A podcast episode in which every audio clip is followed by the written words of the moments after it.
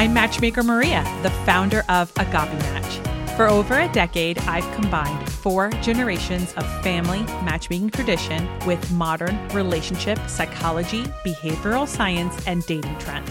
With this unique expertise, I answer your dating and relationship questions and interview experts to give you the tools to find or keep the love of your life. This is Ask a Matchmaker. Welcome to the Ask a Matchmaker podcast. I'm your host, Matchmaker Maria. On this week's episode, my guest is Anonymous.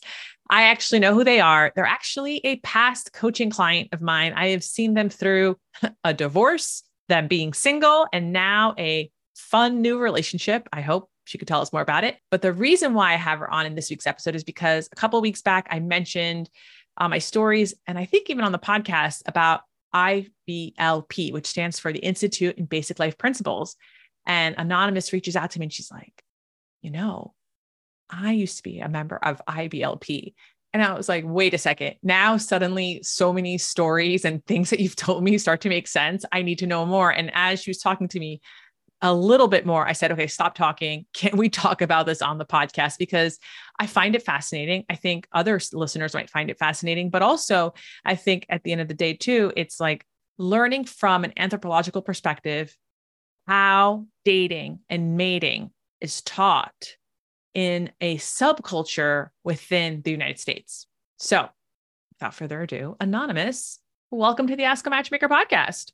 Thank you so much for having me on today, Maria. I'm excited to be able to chat about relationships from this perspective. I think um, I didn't realize because I grew up in it that maybe not many people would understand or have exposure to this. And honestly, if I didn't grow up in it, I probably wouldn't believe it. There's just so many things to uncover because um, I thought other things about you because you live, correct me if I'm wrong, you live in Utah. Correct. So I kept thinking, oh, she's, when you would say certain things, I'd say, oh, she's probably like ex Mormon. Like I was just kind of like, mm, you know, shrug, which like, and I remember you sometimes saying, I'm not Mormon. I go, not anymore. Like I, you know, like I would finish the sentence in my head. And I was like, wait, what? Like, so I need to learn a little bit more about like, tell me more about your upbringing because were you IBLP from birth? Were you raised IBLP in Utah? Is there a population of IBLP in Utah? What does what does it mean to be IBLP? Like give, us give us the monologue essentially of like your upbringing. Yeah. So as far as um, IBLP in Utah, I'm really not sure because I think once a lot of um, a lot of people that I know who were raised in this environment have left. And it is such a deep traumatic experience for them. Um, even when I was talking to some of my friends about being on the podcast, they're like, I'm not ready to watch that documentary, or I'm not ready to talk about my experience. Um, I actually feel quite fortunate that I went through a divorce. And because of that divorce, I went and um, and had therapy, and I did EMDR, um, which is uh, which is a certain type of therapy for some really severe cases. So when I got out of my divorce, I actually had some PTSD, and I realized this at a specific moment. Um, when I was in so much physical pain and I needed someone to um, give me a massage. And I went to look at a website to see if I could schedule an appointment. And I was so triggered by even just the thought of someone touching me um, that, and I realized I couldn't live my life like that. And I didn't want to cope around such a big, um, such a big trauma. So take me back, take, take us back to like, you were, you were raised in Utah? I my dad was actually in the military. Okay. And so we moved around a lot. We moved probably every 3 years. Okay. Um none of my parents' siblings were involved in this. Um you know, none of the extended family was involved with this. This was just something that my parents discovered. And they um, discovered um, when they were dating, when they were married, before you were born, like when did they discover IBLP? Yeah. So when my mom was about 21, she had a religious experience through a Billy Graham conference. And so they, um, so my parents were religious probably in their 20s and maybe of the early 30s. But it wasn't until I was 10 years old that we joined IBLP. So they decided to homeschool my oldest brother in first grade and they were just using other curriculums up until that point. And i'm four years younger than my oldest brother. And um, and then i was homeschooled my whole life. So they started homeschooling him in first grade. Um, i was homeschooled and you know throughout my whole education. And then probably what around fourth grade we joined iblp when you were being homeschooled, who was homeschooling you?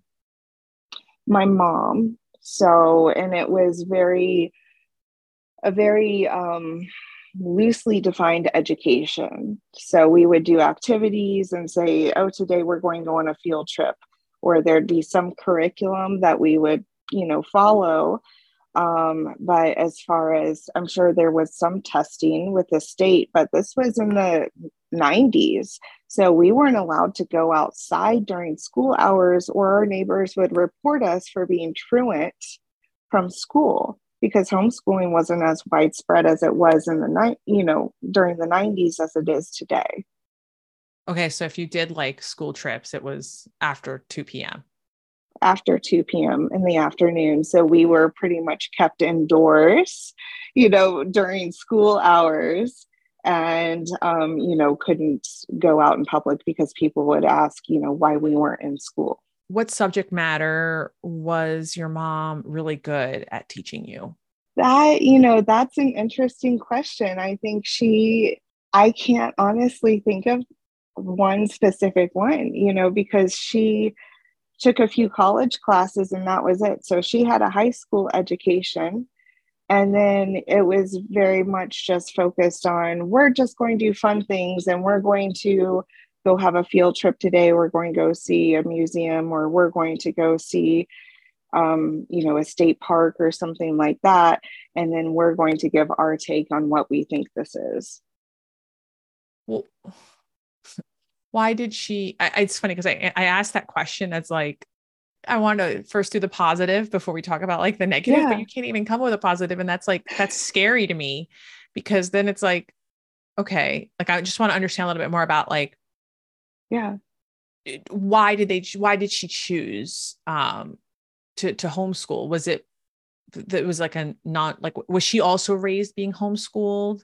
No, no, not at all. So my parents weren't raised like this. They just, I think they just found it. Um, so the story that they told me was, you know, when we were living in the St. Louis area, they didn't like the schools, and my brother kept getting beat up. So they were just going to um, homeschool him for a year, and then they decided that they were going to continue homeschooling because that was easier with my dad's military career. So that was the story that you know that I was told, and then um, you know, and then they found IBLP and really latched onto that. The IBLP curriculum, what do you remember about it? So you can Google wisdom booklets and you can see some of the content in there. It's honestly appalling that it's considered curriculum. Um, I so I just finished my master's degree and I can't believe that I've gone from um, having uh, you know the K through 12 education focused on the wisdom booklets, and then being able to work through going to a classroom for the first time in undergrad. That was my first experience, at and 18. I couldn't at 18, and I couldn't figure out when my homework was due, if it was due in lab or lecture. There are so many social aspects of being homeschooled that really put me far behind, and the wisdom booklets um, really it, it was just honestly brainwashing because they would have some um, columns and and it was all focused on what the bible says so you know they would find a science lesson and tie it into some biblical pa- passage. And all the different topics that they might have shown um, it, it really was just an opinion. It wasn't based in fact. It wasn't based in research. It wasn't really based in anything. And now that i've gone through more rigor, rigorous education um, it's appalling to me that this would be considered passable one of the things that i think about um, all the time as it pertains to dating is people being able to learn how to be emotionally resilient at a young age, to establish community, establish friendships. If you're homeschooled and if you're hidden at home before 2 p.m., what opportunities did you have as an adolescent in A, building a community and friends, and B, um, interacting like on a social perspective with other people? Yeah, so for that, I would say our biggest opportunities were through church and Sunday school, and there's a program called Awanas on, you know, Wednesday night. So it really was focused on church. And then as we got older, probably more towards the high school years, we had um, a co-op that we would engage with with other homeschool, you know, with other homeschool kids. Um, so, really, your social circle was people who were in the exact same environment situation as you. And one of the most, I would say, insidious things about this is that it really was conditioned in you that um, the outside world just doesn't understand and you're being persecuted for righteousness sake because you are um, you're doing what the Lord wants you to do. So there's a lot of um, conditioning where you were taught not to trust your intuition. That's fascinating. And it makes me, it makes me wonder if you are not learning how to use your intuition, what does that look like when you are at an age where your decisions have consequences. Yeah, it's very much a formula. So, and I think this comes out later on, you know, when I got divorced. But you're very much taught that if you do A and B, then C is the outcome. And so if you, you know, for example, if you get up at 5:30 every morning and you have your quiet time you read your bible you're you know you're saying your prayers you're not having any sort of impure thoughts in your mind and you know very much um, you're taught to be submissive you're taught to be meek you are taught to be deferential always to that umbrella of authority around you. So um, it's honestly amazing. I went away to college and moved out from underneath the umbrella of my father's protection as an unmarried woman leaving my father's house and then going away to college. And that was, you know, one small way, even though I went away to a very strict Christian college, that was one small way that I started to leave that environment. Did your parents um, want you to go to college? I don't think that was an expectation of me. I honestly think that I could have, um, you know, focused on how to improve my my baking, my domestic skills, my flower arranging, and praying for God to bring that right man into my life and focusing on you know what kind of help me i would be for him in life and really reducing myself down to um, how i would serve and support this man. It's crazy you're using all of these words because there's just really they're really foreign to me. Yes. Um it, it's it you know flower arranging like what what high schoolers thinking about this. Um I'm really struggling. And it's not a place of judgment. It's just like, I feel like, okay, so the whole reason why we're talking about is because we both happened to do two things in the last month. We both read that Washington Post article about yes. these ex members of IBLP, um, who opted not to homeschool their kids like they had. Uh, you know, they were raised like you and put their kids in public school and what kind of a big decision this was. And I'll I'll include that link in the show notes if anyone wants to do like further reading. It's a really fascinating article and it'll certainly put Anonymous's perspective into like context as well. Um, but the second thing that happened is we both happened to watch the documentary Shiny Happy People, um, which is on Netflix. And time. And yeah, it's four episodes. Just, and it's funny because I, I I know I've mentioned this before, but I thought watching this show, this documentary, it was going to be about this family that I remember my mom watching a lot. Um, but it's actually not it's they're very they're minor characters in the documentary. It's so much more about iblp which uh you know they have it says here allegedly over 2.5 million people since its inception.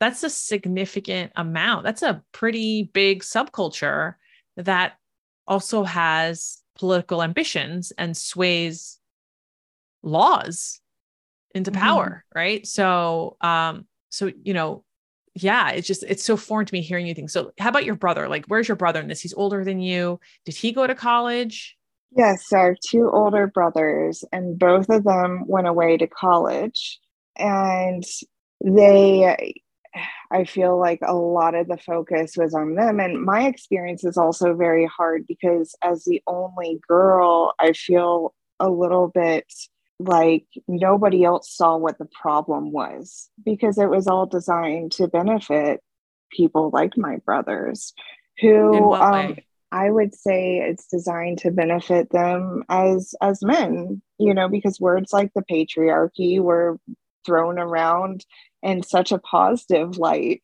you know we're like oh he's our patriarch or this or that so it's very much a culture focused on men Right. And so, of course, this culture benefits people like my brothers. Of course, they're expected to go away to college. Of course, they're expected to go into maybe a STEM field um, where I have really no expectations placed upon me. Um, and everything that I've accomplished in my life, it's because I had that expectation of myself to achieve that.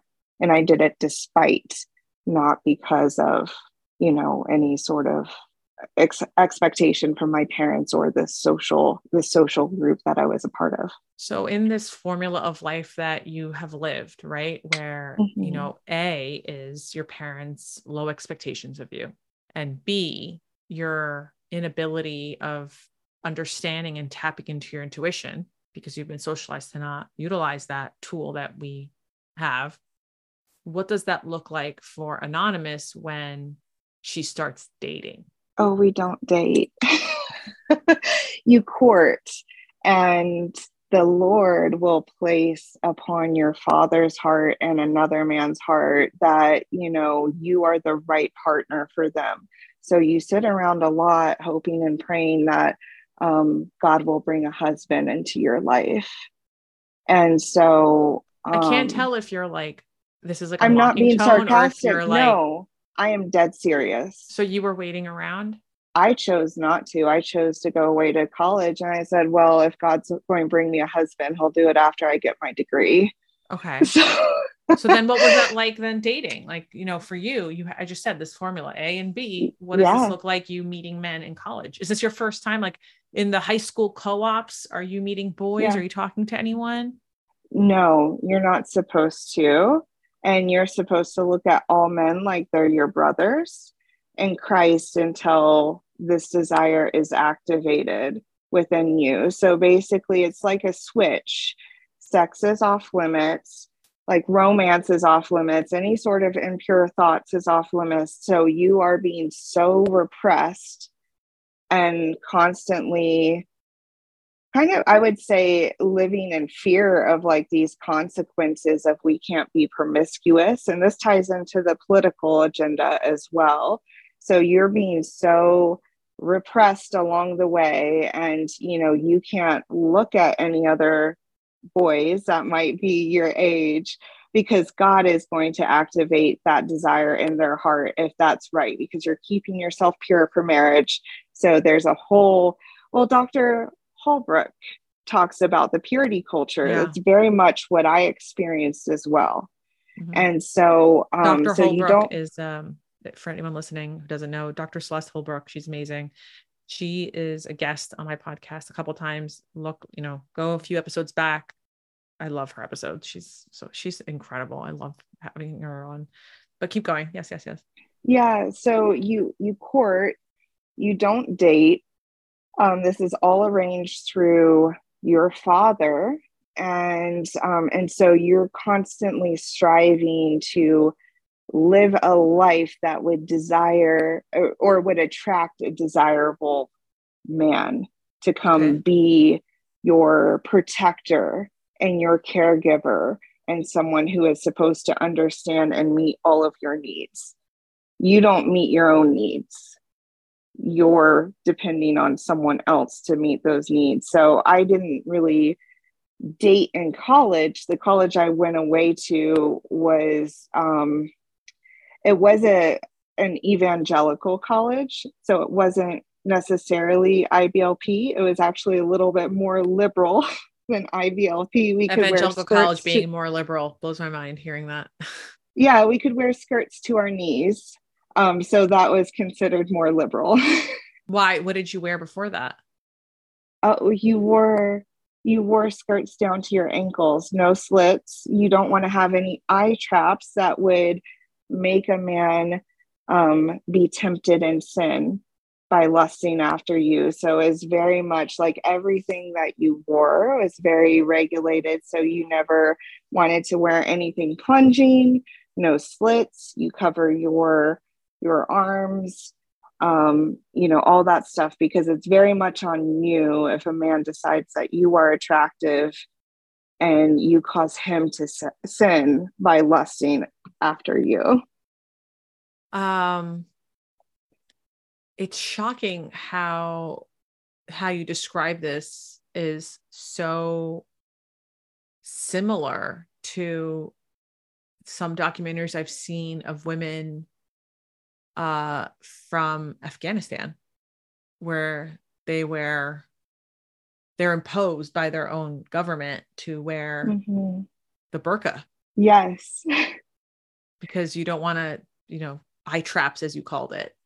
It's wild. All this is coming out, like all this terminology that I have not used in a long time is coming out right now. And the interesting thing, too, when you talk about relationships um, and also burqas, is how much is projected. So, obviously, this is a high control group but they want to distinguish themselves from you know a, a government that might impose the same things.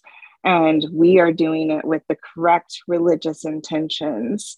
So that's why we're different and it's not similar at all. So there's so much there's there's so many mental games going on here. Yeah but it's still like blaming the woman. Correct. Right? Like it, it, you know the rest is just costume right? Uh you know so to speak it's it's theater. But at the end of the day it seems like the messaging on the same it's like different sides of the same coin that and that coin is the messages that like men are not responsible for their actions be it violent or unviolent. Uh if you produce if you you know if, if a man produces violent behavior how did you ask for it? How did you know what did you do and uh you know it's uh, you the way you said before eye traps i could tell that that was a normal vocabulary word for you to use. You didn't just make that up just now just in the way you said it. And me hearing eye traps that's the first time i ever hear those two words together right? But you have been socialized with these certain words of how to understand your community Yes. And it's very interesting to me, you know, to me, even when you're just speaking about how so much is placed on the woman.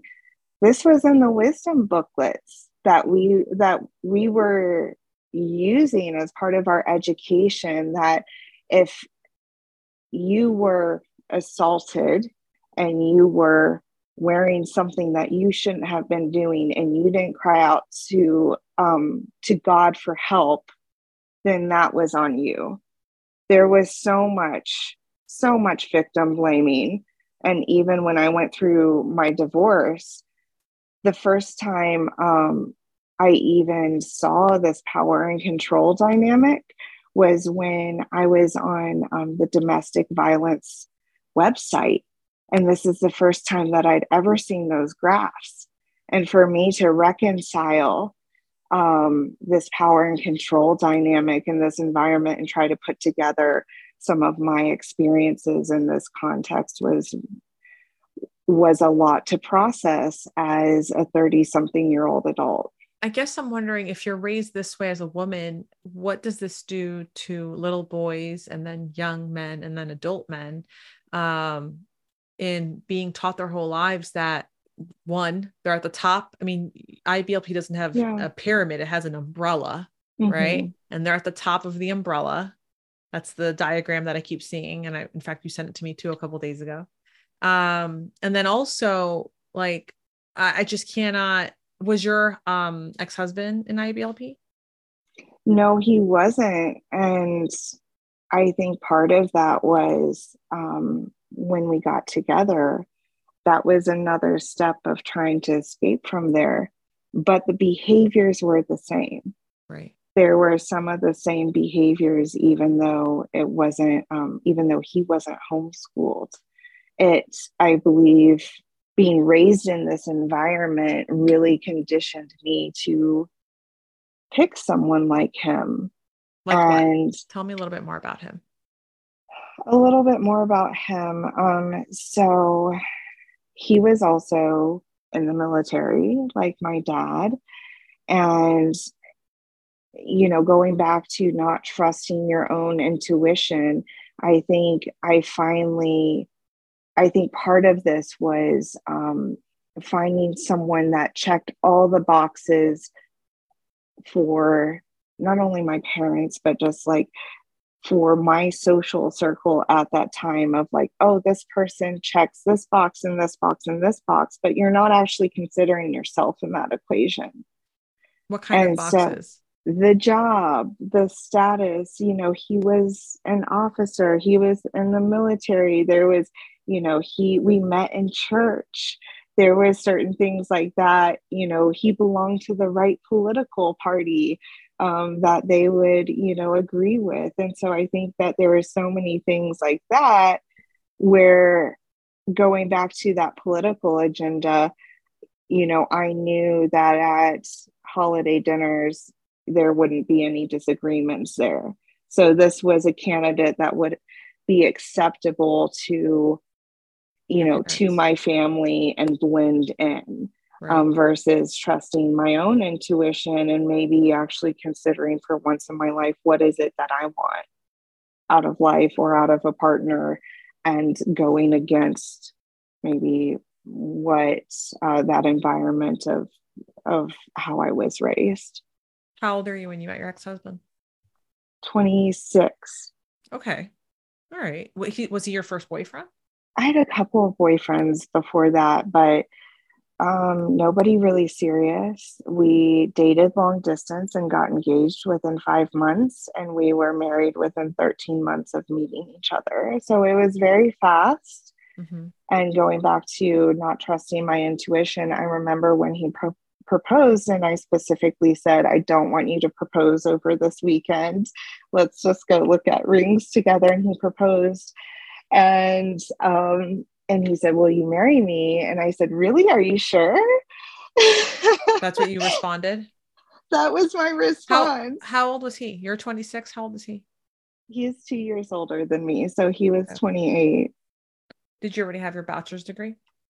I had my bachelor's, and I had a career in DC that I loved I was actually in politics. So that fit right in line with, you know, going to college, getting involved with a political science degree, and then going to DC to work with um, conservative nonprofits and then on Capitol Hill.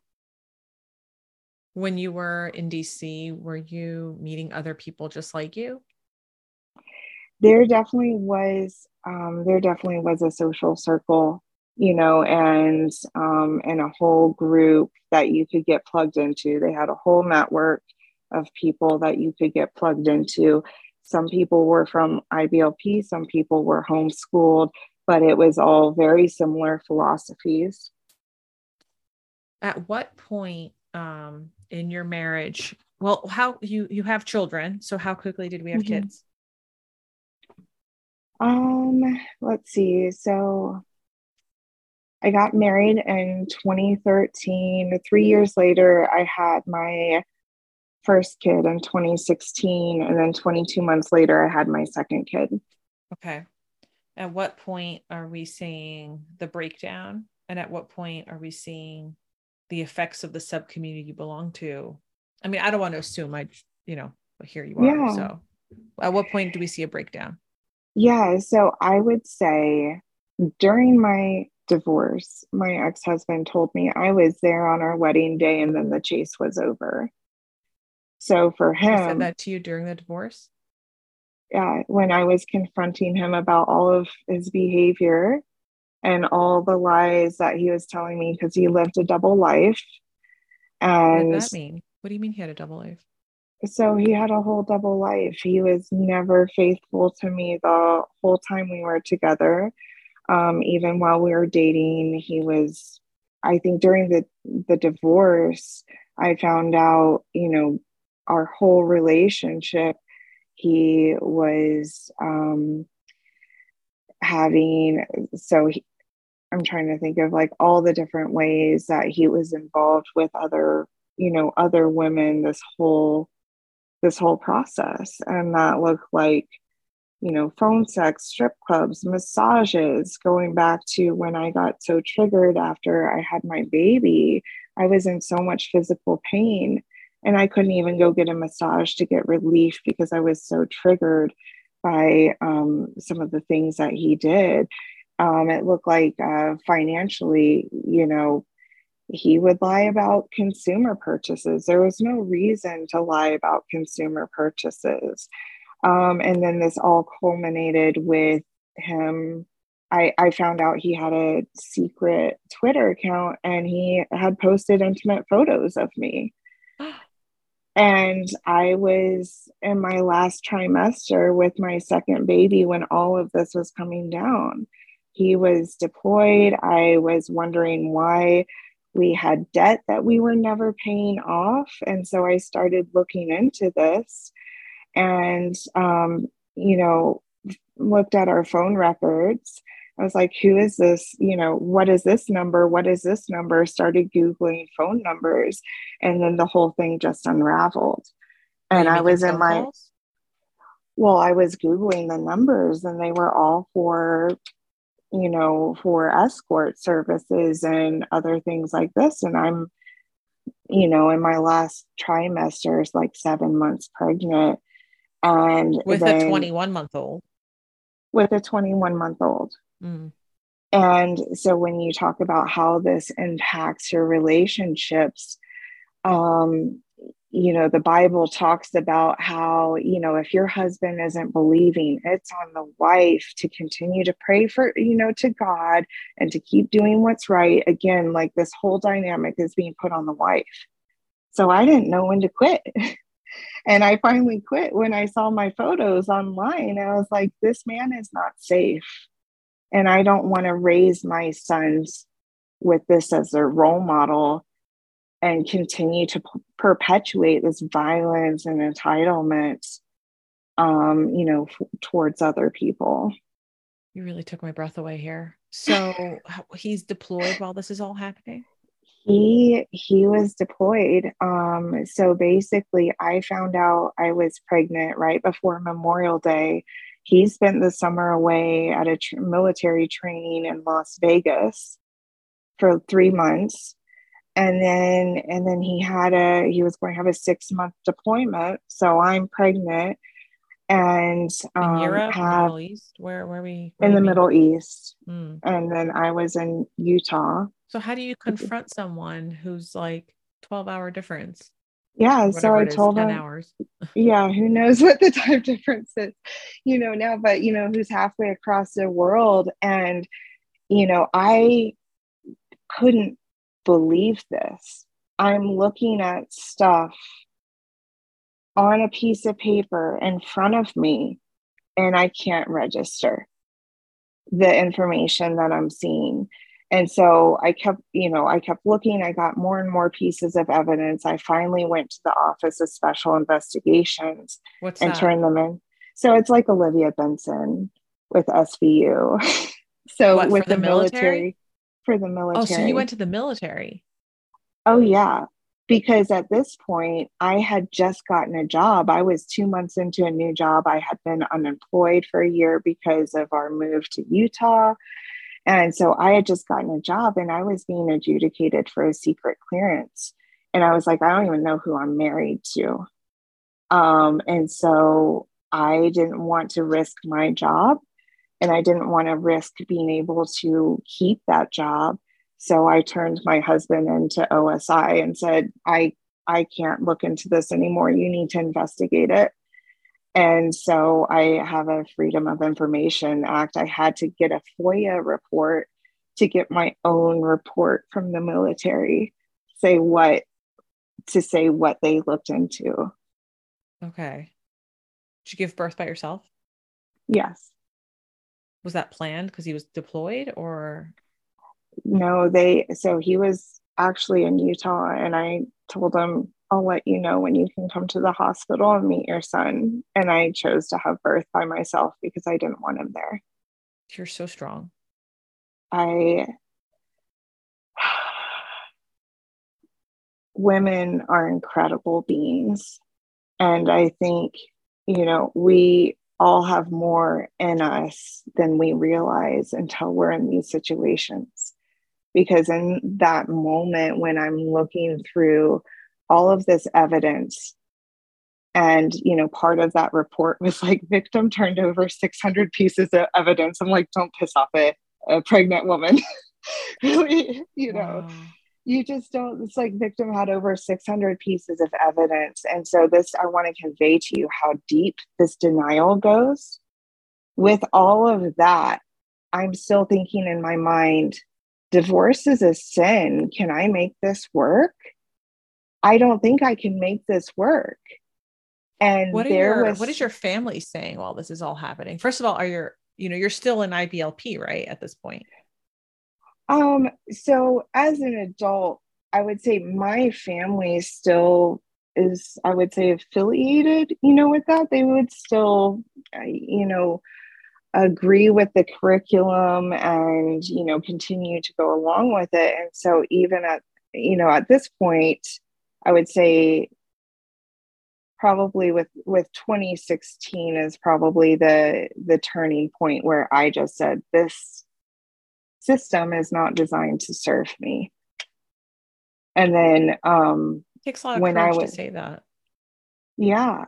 And then in 2017 is when everything was going down with my ex husband. And then I, you know, I chose at that moment, I said, this is going to be really hard, but it's going to be harder to stay in this. So you have to choose your hard. And I chose because I had a job, even though it wasn't, you know, that much money. I had a job and I was able to say, I'm, you know, I can move out. And so the military brought him back on Christmas Eve. I had all of his stuff packed up in the garage and I said, You can get out. And Was he expecting that or did he was this like a surprise? Like, welcome back to America, you're out. oh, they basically put a gag order on me and told me I couldn't tell him this. And then they pulled him from deployment. And then he was slapped with a no contact order and couldn't contact me or my son um, at that point because we didn't know. Like, you were basically finding out this person's living a double life. and you don't know what's actually going on and you know with security and other things like that you don't you don't know where this person's headspace is and so i would say you know that's kind of all been cleared up but in the moment it's very it seems like you really got to figure out where this person's headspace is.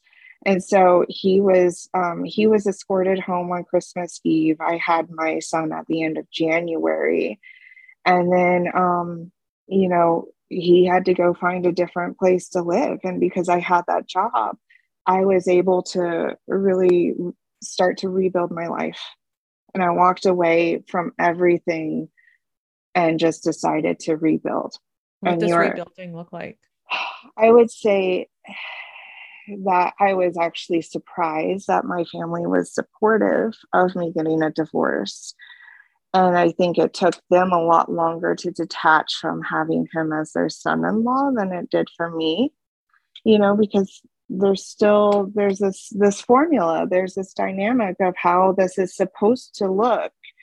And divorce is not supposed to be a part of that um, so going back to the shiny happy people documentary. It do, it doesn't matter what's going on behind the scenes as long as you look good.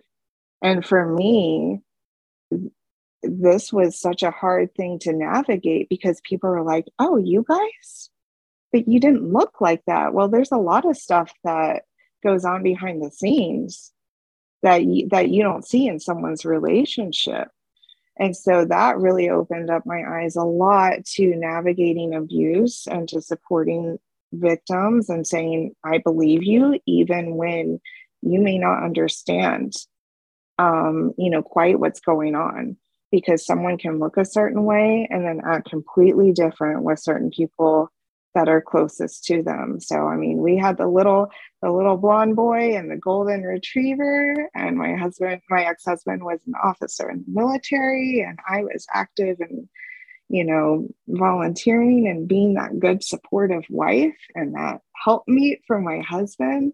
And so I think what that looks like sometimes is um, it you asked me earlier about how does this impact boys and men um, growing up in this. And while my ex husband didn't grow up in this, I think that there were some factors in play um, that made me almost the perfect victim for someone to exploit in in that kind of situation what what the kind of person you were in 2017 and mm-hmm. the person that you are today in 2023 what are the differences what's changed I for think, you since then i think there's so many um i would say some of the differences are that i'm stepping into who i authentically am and not apologizing for that not apologizing for taking up space not apologizing for owning what I want or what I don't want. Um, and also labeling things exactly what they are instead of um, instead of maybe watering down the language or trying to make other people comfortable if there's some sort of behavior that's going on you know calling out that behavior for exactly what it is instead of maybe softening down that language. So I think you might have seen some of that in the Shiny Happy People documentary as well, where nobody is going to talk about the oldest son molesting his sisters. They're just going to say, we're going to send him away for some physical work and not deal with it. They don't so, even use the word molest they don't. That's that's the point exactly. They're watering it down and they're not calling it what it is. You know inappropriate touching. Inappropriate touching. Yeah. and he just needs to get his heart right with the lord through some service and some hard curious. physical labor. just, just curious. curious. He's a curious boy. That's like that that, that blew me that uh, well, how about like well, at what point do you you know you're you're you, you're mentioning about and I want to learn more about this too, but you mentioned about, you know, finding being authentically yourself, right? Yeah. But like at what point, you know, you kicked off today's episode by talking about your friends who are also ex IBLP. So, at what point are you mm-hmm. ex IBLP? And at what point are you talking to other people of this? And like, what do you have in common of these triggers? Because I'm assuming that what you're experiencing and, and, you know, and what you're saying, which yeah. sounds very similar to some of the people that are in the Shiny Happy People documentary. But at what point is this sort of like new sub community from the sub community, you know, survivors or or ex IBLP? I don't know, you know, I want to like assume people are surviving. Um, what where is that communication? Where is that? Where does that line get connected? Where do the dots get connected rather? Yeah, so I would say that I have probably two main, two or three maybe a few more. I I would say I have a handful of friends that I still keep in touch with from um, from that kind of subculture, mm-hmm. and we all want to move on with our lives. And for some people, you know, maybe it's just yeah, we had a really difficult time, and we want to kind of shove it, you know, or stuff it down. For me, because of my divorce and going through therapy, I actually started therapy thinking, I'm here, you know, I'm here on a mission. I'm going to have 10 sessions, work through all my trauma with my ex husband, resolve it, and move on. Woo woo. Yeah. Woo woo. Overachiever. That's not how therapy works. so I started to go through therapy and specifically doing EMDR. And as I was working through things, I kept wondering, I'm here for my ex husband how come that's not coming up right now in EMDR? Can you tell and, me more about EMDR? What does it stand for and what is it? Yeah, so I think it's I need to look it up. I think it's app um it's a specific therapy for like rapid eye movement and it helps you with processing. And so you go through the high levels, you have a specific triggering event. It's either your earliest or your most recent. And then you access maybe connected related events through whatever um, your starting point is. And then you reprocess with how you want to feel or how you need to feel. Um, on top of that. So maybe your trigger could be you feel a specific way about yourself very strongly. You know, maybe it's I'm worthless or something like that, or I don't deserve to take up space. And then you reprocess, and then um, it helps kind of desensitize. Uh, desensitize you to that trigger. So you're still aware of your triggers, but you're not um, totally incapacitated when you, you have, have control over the narrative of it. Correct. And um, so it's called eye movement desensitization and reprocessing therapy. Um, so as I was going through that, I was thinking all the stuff about my ex and the recent situation would come up. A lot of it actually that came up was about IBLP and about um the beliefs that were brainwashed in me. And so it actually was a huge opportunity to unlearn all of that stuff that was brainwashed. But you're using the word brainwash. Like, at what point do you identify that you have been brainwashed? Is this during EMDR? Yes. So, literally, after I handed over 600 pieces of evidence and told you know the social workers and other people like oh no this isn't me i'm not a victim i don't need your help today i'm literally going through all of that and not recognizing my situation i'm going i it, it really was through several years of emdr therapy that i was unlearning all of these beliefs that were instilled and forced upon me like what? Give me one. Um, give you one. That's hard to pinpoint. I would say, you know, even about like um, a woman's role in a relationship that you are supposed to be submissive. And I mean, now there's other fun ways to now there's what? now there's other fun ways to be submissive. but, sure, um, yeah, yeah. It's funny you mentioned years of EMDR when it's like you originally yeah. started this saying therapy, like, oh, I'll do 10 sessions and I'll be done. Woo woo. And it's like, no, it's it's taking you years to like unlearn yes what your role is in a relationship. Correct. And so, how are you supposed to pick an appropriate partner? You know, how are you, how are you supposed to pick an appropriate partner? Um, but also, when, how's an appropriate partner supposed to find you if you're easily manipulated? Manipulated, right? Yeah. Manipulated. Um, it, even the guys, the good guys, they don't. The the emotionally resilient and and well men, they're not.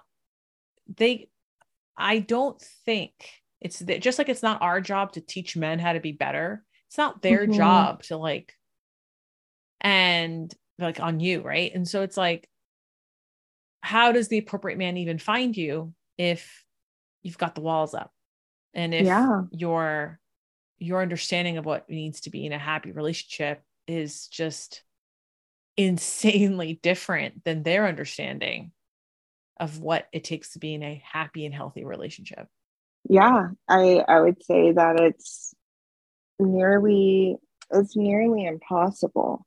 And when i look at what my options you know what my options were you're either finding someone where there's a imbalance in the power dynamic here or you're finding someone that you are going to trauma bond with.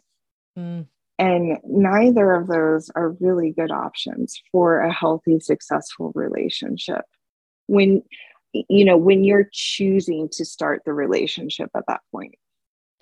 Do you think, um, what else do you think changed about you from like a social perspective? Like, you know, you mentioned before that you worked in DC for, I guess, a conservative think tank or something.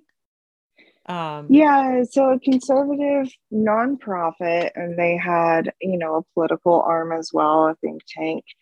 Um, and then also a very conservative member of Congress. Um, and that was a, that was a really interesting experience to really get to see behind the legislative process, behind the political agenda, um, that was really going into that and seeing the long this has been a long game so, everything that is happening this year and in recent years in terms of legislation, initiatives, none of this catches me off guard because I could have told you a decade ago that this was the plan that they were working towards. Wait, I feel like something's missing here. What's the plan? Like, what do you mean?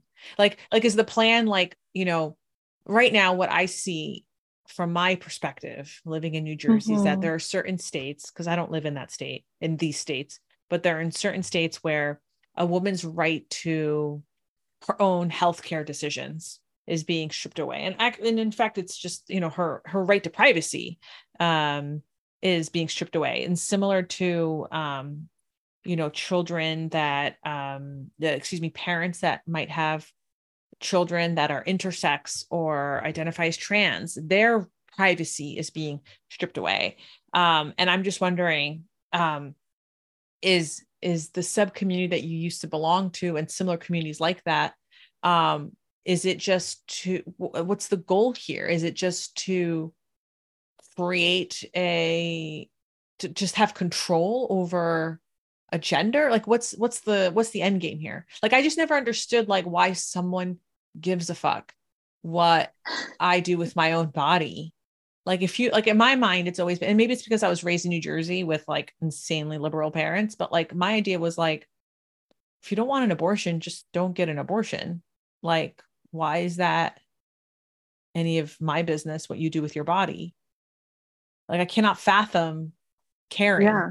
about someone else like that, like their decisions, because I'm not going to raise their kid. Yeah, it's very interesting. And I think I might have told you before my very first pregnancy was actually ectopic. No, and I didn't know that. So, yeah, so my very first pregnancy, I had three pregnancies. And um, my first pregnancy was ectopic. I had no idea what was going on. It was about seven weeks along. And um, I was in so much pain. I've never felt that kind of pain before in my life. And so I went into work for two hours and then finally caught a cab to the ER.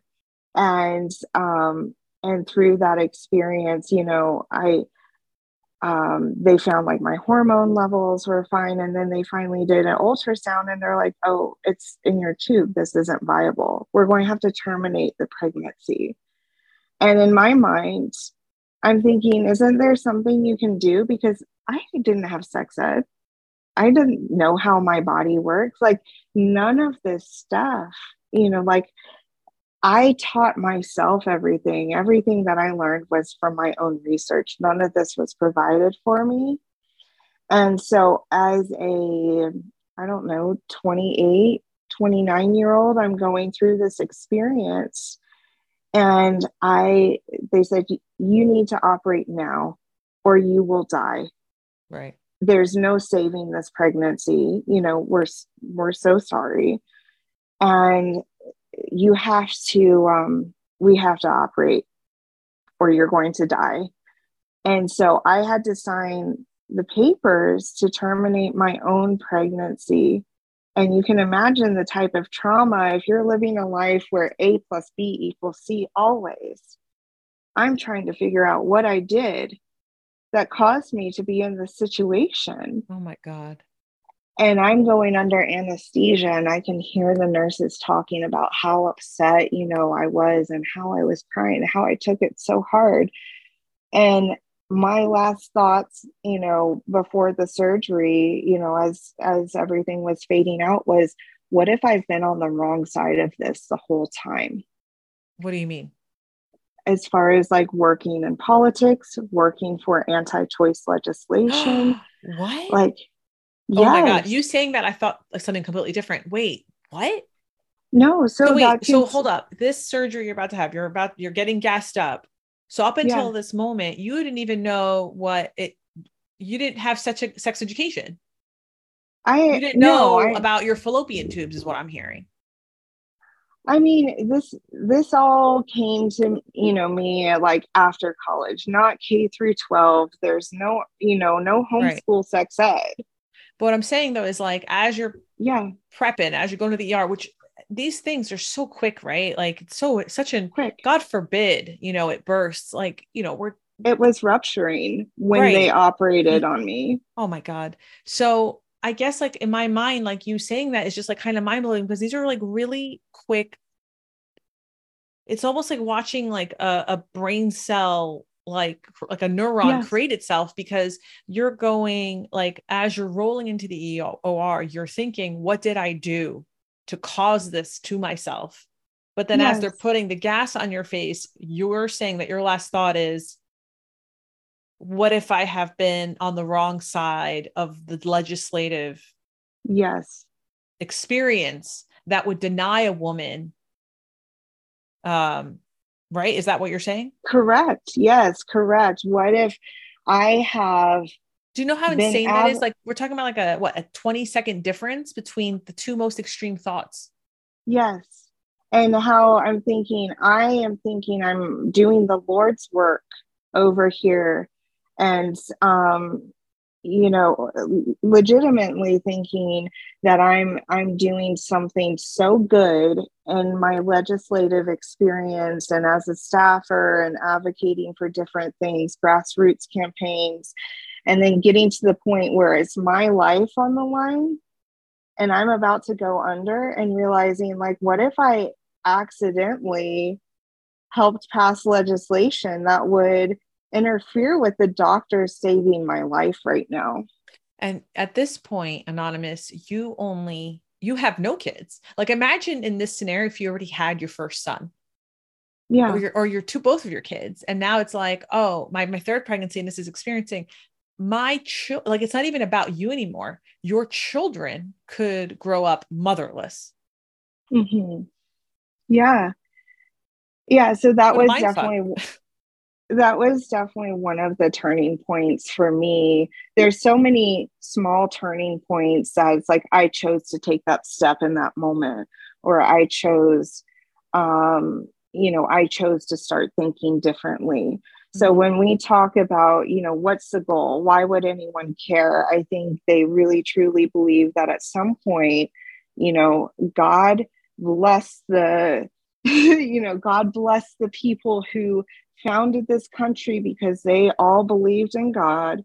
And, you know, at some point along the way, America really started to fall away from God. And so they believe it's their own personal mission to make America return to this um, basically a theocracy and ensure that everyone is living righteously within the land so that um, God can fully bless it. I mean, from my own personal perspective here, I've always found it very fascinating um, watching a sub community in America. Um, I'm not gonna say who, but very similar to what we're talking about today. How like they're really obsessed with like Israel Mm-hmm. and how a lot of Republican candidates they will go to Liberty University or Bob Jones University Yeah. to announce their candidacy for president Mhm. of the Republican Party, and it's because like I always thought, oh, you know, up until a certain point, I guess I always thought, oh, America just wants to be cool with Israel because we want to be cool with some countries. I don't know, you know.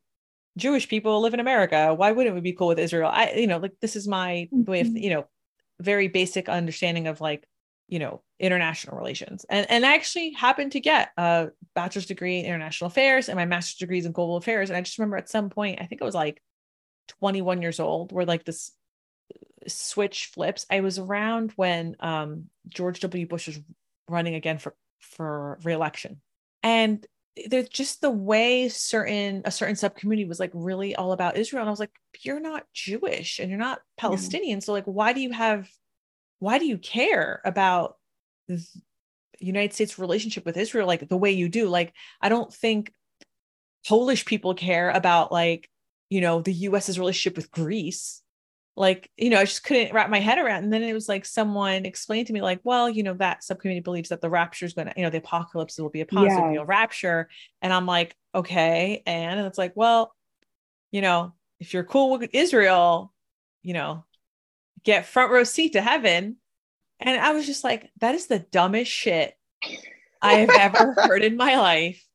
And to see an entire political party trip over themselves to for a certain subcommunity, which by the way, like 30% of that voting block, right? So it's like a massive voting block. It's not like I'm sure I will get like a one star review doing this episode about this. Okay. Because like I've gotten it before from the subcommunity before. And again, this is my own personal perspective. I'm I'm okay to be wrong. I don't think I am because there is it's a it's a 30% voting block. It's a massive voting block. And the way one political party trips over themselves about israel but it's never for the jewish people in that political party. It's for a christian community that's Mhm. just really obsessed with israel. That just like it blows my mind Yeah, and I think that part of that too is that it's like, well, if you're friends with Israel, God's going to give you a special blessing. right And you know, so it's it's very interesting. there are there are is there are atheists that currently live in israel correct. But we're just But going to they past that. but but they don't but they're not getting a front row God's to heaven right right right they're they're cool with israel in the in the in the in the uh, political sense because they live there i'm assuming they'll pay taxes Yeah. whatever but hey Yeah. I- think there's so much this of is a lot like of the cherry. gymnastics is what i'm saying Correct. You cherry pick so many facts about what you choose to want to believe and what you don't. And so, even if, you know, I talk to my mom, I'm like, hey, mom, you know, I got an abortion to save my life. She's like, oh, that, that wasn't an abortion. I was like, they terminated pregnancy. And, you know what you Yeah. got in like i think three states right now is illegal well, and I even unless you know, pass out in the parking lot they're not taking care of you And I know someone in Ohio actually who, you know, was a part of the state legislature that passed a bill that tried to make it's not even scientifically accurate because because I asked right before they did my surgery.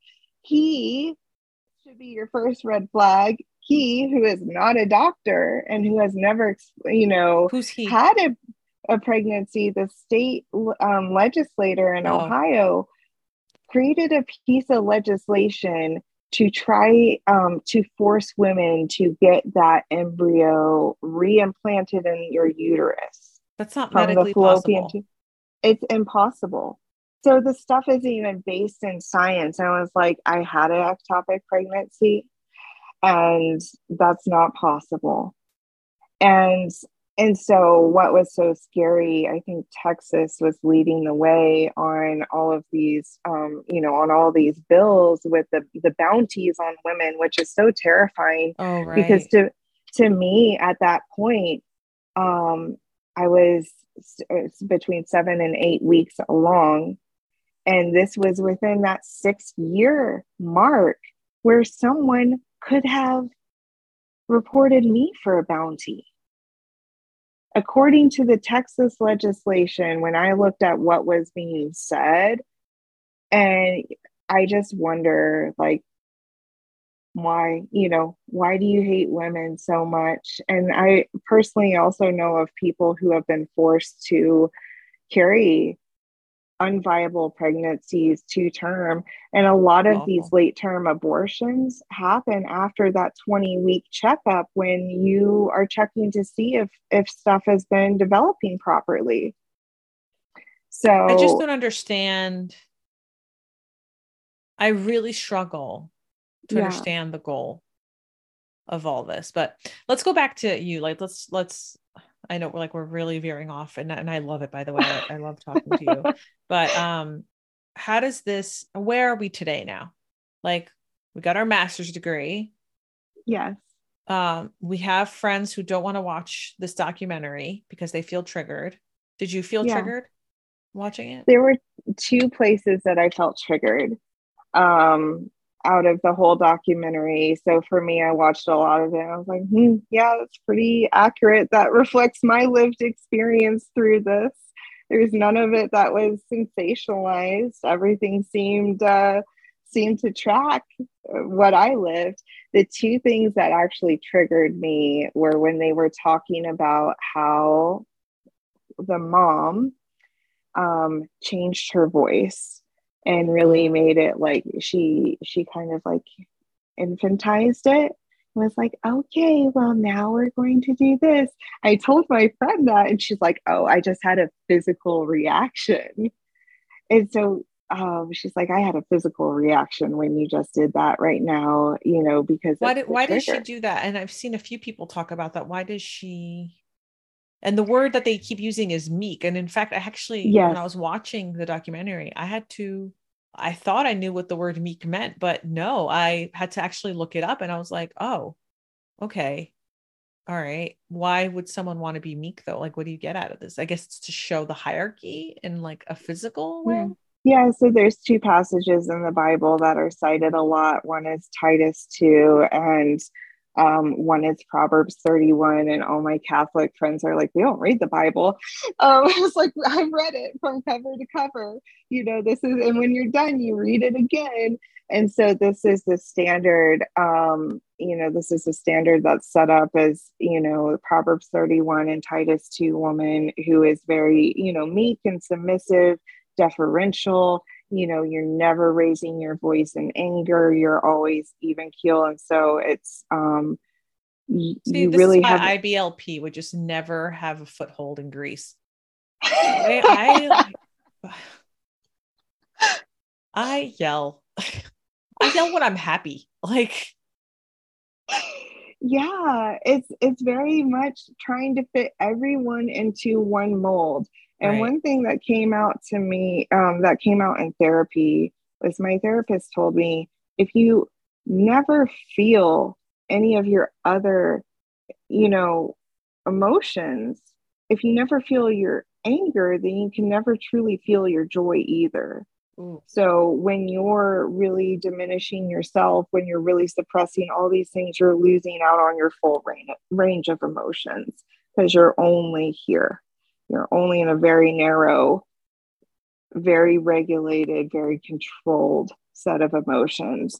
So I'm not sure, honestly, why that triggered me to hear that about her voice and how she was speaking. But something about that triggered me, and I'm sure I'll go through that in therapy. wow, that's insane. How are and you then, now with your ex husband? I mean, we're we're co-parenting, and you know, I think this is just um, I have sole custody of our kids, and so I um, try to allow him opportunities, you know, to to step up and you know and to be involved. Um, I would say, you know, a lot of the emotional burden is on me to make it to make it work and at some point you know when the kids get older um, that will be less and less. But for me with my kids being so young i feel like a lot of that emotional burden is still on me to regulate the dynamic and make sure that it's stable. Do your kids go to public school?